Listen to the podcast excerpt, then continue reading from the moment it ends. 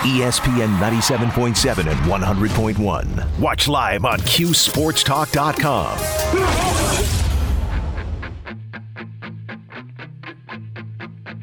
It's the 315. Here's Brian Higgins. Here I am. I I just saw a parody of this song on Instagram the other day that uh, sang about how incredibly illegal like all of the stuff in this song is. And it was brilliantly done. And then I tried to find it again later and I couldn't. But you know, go on Instagram and just waste a lot of time. Maybe it'll pop up for you. I don't know. Anyway, um, I, would like to spend more time reminding people that Joe Girard is the leading scorer in the entire Atlantic Coast Conference, and probably, regardless of making one not so smart play late, should have been in the basketball game uh, yesterday.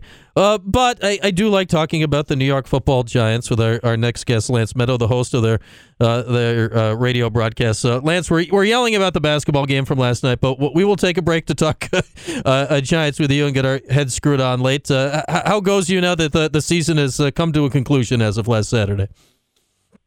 Well, I think it came to a bit of an abrupt end, given the way that the Eagles took care of the Giants with actual ease. Uh, I don't think it was necessarily surprising, but given the fact that the Giants had a lot of momentum entering that game, it was sort of a bit of a blink of an eye type of digesting process. I guess I would describe it as best. But listen, now it's off season mode. I think everybody's turning their attention to some difficult decisions that the Giants are going to have to make with respect to their quarterback, their running back, and obviously turning their attention to another draft class. Is Joe Schoen, Brian Daboll and company want to try to build off of what they were able to put together in a surprising season this year. Yeah, and you go back to Saturday night, and it, that was very much a, a, reprise of the first meeting in, in the regular season. Like when the Eagles went down the field on that first drive, it was uh oh. And then the Giants went nowhere in their first drive. It was like a big uh oh. And then the Eagles went down and scored again. It's like, well, that was a great season, everybody. Thanks, uh, thanks for showing up. But you know, in my mind, not that you want to get blown out by that, but like I, I feel it must give the Giants like clear eyes going into the offseason, right? Like the Minnesota game had you maybe thinking one thing. Like after the Eagles game, like you know very specifically, I guess, where you're at right now as a franchise. Sure, and Joe Schoen actually talked about that in his season-ending presser. He brought up the fact that they were one four and one in the division, actually one five and one if you factor in the third loss to the Eagles. So I, your point is well taken, Brian. With respect to they need to understand this was a productive season, but at the end of the day, if you want to make the playoffs again and you want to continue to move up the ladder, you have to be far more competitive within your division. And I think the Cowboys and the Eagles, it was well documented, are on one tier, and the Giants are on another tier. So, yeah, you could say it was a bit of a reminder, the playoff game, but I would say the same thing if they went up against the San Francisco 49ers, let's say, instead of the Minnesota Vikings, because the Vikings and the Niners obviously were battling for that two and three seed. It's possible they would have received that reminder a little bit earlier right. in the postseason, too, because I think there was a line of demarcation in the NFC this year, and I said this multiple times. I thought the Cowboys, the Eagles, and the 49ers were the three standout teams, and I think everybody everybody else clearly was lacking talent and lacking consistency in comparison to those three. And I don't think it's a coincidence that two of those three teams are now going to be competing in the NFC Championship game this weekend. Yeah, I'd say, Lance, in my mind, it's just a slightly different thought than yours. I, I draw on the line after the Eagles in San Francisco and, you know, slided the Cowboys maybe like a half step down, but still ahead of everybody else. But, you know, the point stands. Like those those three were clearly the best uh, three in the NFC this year. And, you know, same thing happened with the AFC. Like the three best teams in the AFC were the last three uh, playing uh, and now into the conference uh, title game. So it worked out kind of as it should this weekend. Lance Medow, host of the Giants Radio uh, Network, uh, with us, as you heard all season here, and as you do every year on our airwaves here in Syracuse. And unfortunately, no more this year, but as you said, into the offseason. And that brings up the two uh, major questions that we've talked about time and time again. They are Daniel Jones and Saquon Barkley. So let, let's start with the quarterback. And, you know, everyone said the right thing. Daniel said, I want to be back. They all said, we want him back, but it, it's got to be at the right place, the right price, the right contract. What What do you think is like the main thing that Joe Schoen is looking for in a contract? Be it length, be it total value, be it guaranteed money up front. What What's like the main uh, thing the Giants are going to be focused on with, with trying to put this thing together for Jones this offseason?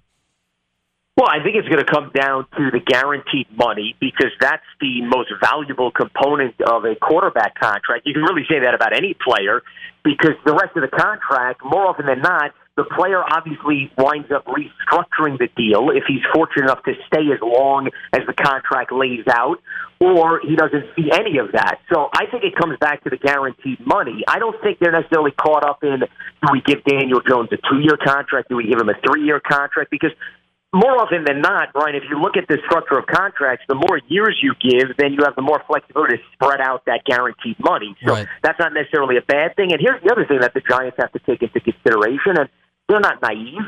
If you let Daniel Jones go out and test the market, and we probably would have been having a very different conversation prior to this season, but given there's so many teams that right now are looking for upgrades at their starting quarterback, and I'm not saying Daniel Jones is an elite QB, but I think if you ask at least four to five teams right now in the NFL, they would take Daniel Jones over their current circumstance. So to think that the Giants wouldn't have competition if they try to lowball him or they feel, okay, we'll get him because he's desperate to stay here and he's not going to have any other options, I think that would be naive. So they understand the quarterback market. Hey, everybody has to pay their quarterback. That's the name of the game.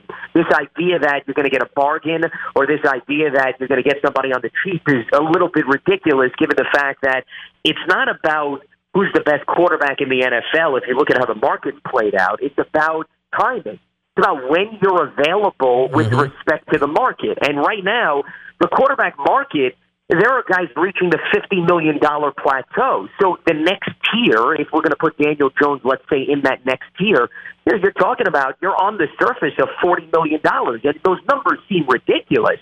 But with the cap continuing to go up and the quarterback market continuing to go up, that's what you're looking at. You're looking at that thirty-five million to forty million dollar range per year. And I think the Giants they understand that. The question is, did this one season show them enough?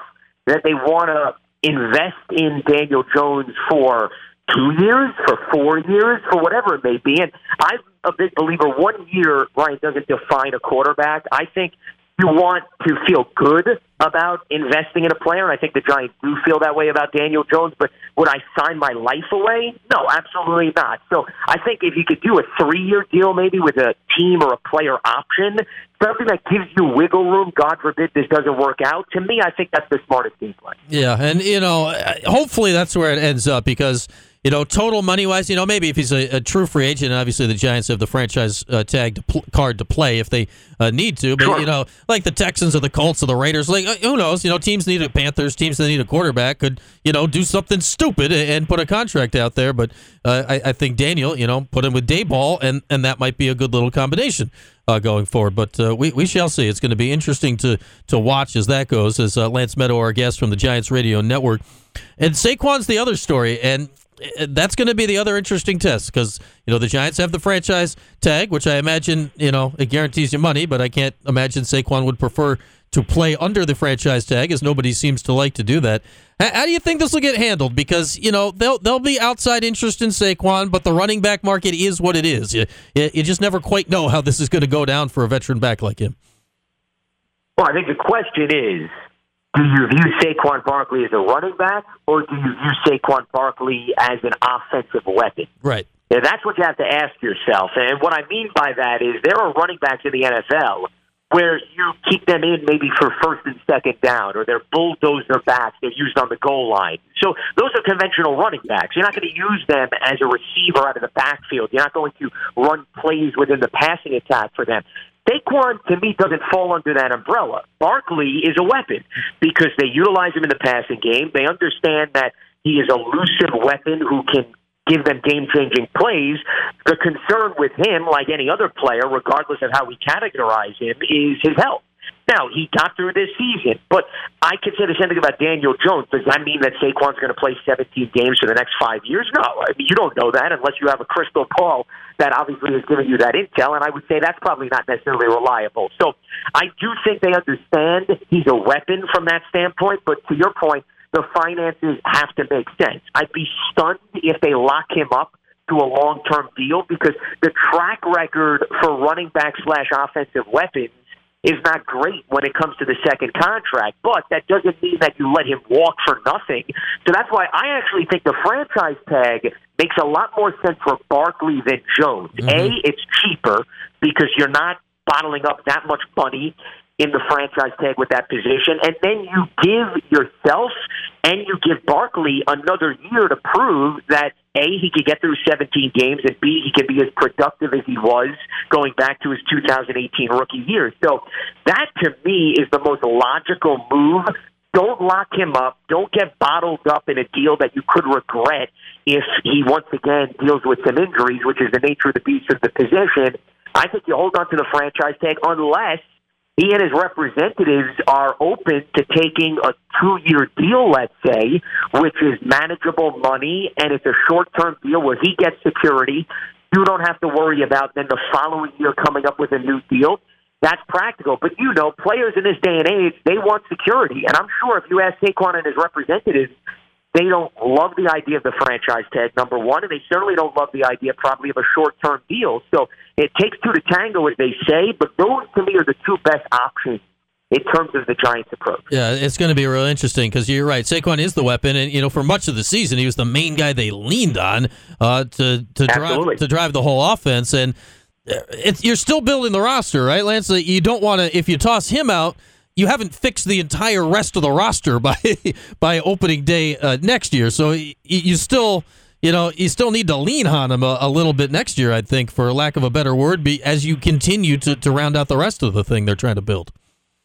Well, he's an attractive piece, but then again, Brian Daboll's coming from a Buffalo team as well as Joe Schoen, where they didn't have anybody in close proximity to Saquon Barkley. In Buffalo, we're talking about Devin Singletary. They had Zach Moss, who was recently traded to the Colts, and they drafted James Cook. So I'm sure if you ask Joe Schoen and Brian Daboll, no disrespect to Saquon Barkley, can they find a productive running back in the draft? 100%. I don't know if they're going to find a guy that has the skill set of Saquon, but they can still have a very respectable and consistent run game if they went younger at that position. So I don't think losing Barkley would be the end of the world. But here's the other thing that we can't overlook. You've got Julian Love, who's a free agent at the safety position.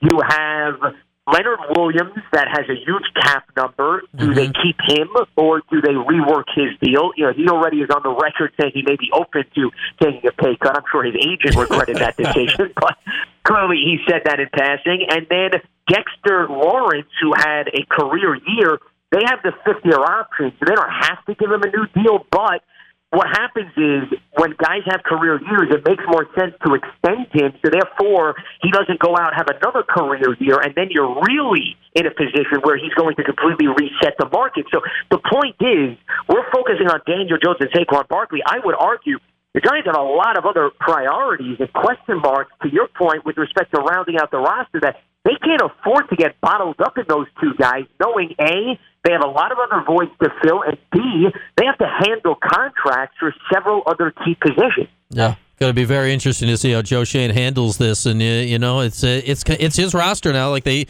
they cleared off like almost all that dead space from last year. You know, once they do the Golladay thing this year, it'll be you know reset as much as one can, but uh, still a long way uh, to go despite the success this season. Uh, Lance, you know, off season, I know Mike Kafka's had a handful of interviews. I think he's got a second coming up with the Texans. Wink Martindale's been out there. You hearing anything about the Giants coordinators on the the head coaching front?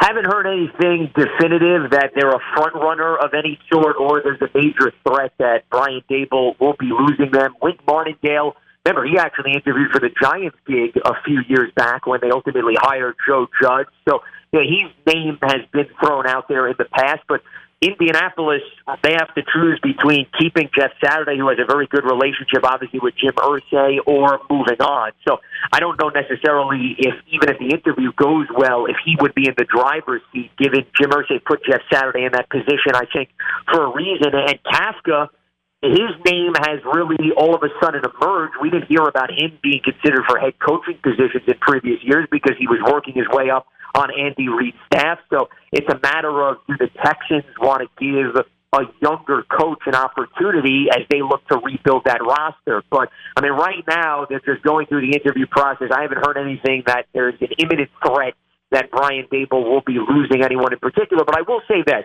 in the event that by surprise, perhaps one of them does get a head coaching gig. I do think there's some internal candidates on the staff that Brian Daboll could easily turn to to promote as opposed to hitting the panic button and thinking that he's got to make a splash outside the organization. Because remember, he brought a number of individuals with him from Buffalo. Shea Tierney, for example, the quarterback coach, he was with him in Buffalo. Could that be a candidate to move up to OC? Perhaps. I wouldn't rule that out. And then Jerome Henderson, who's done a really good job with the secondary, who was on the previous Giant staff with Joe Judge, who worked with Brian Daboll going back to his days with the Jets.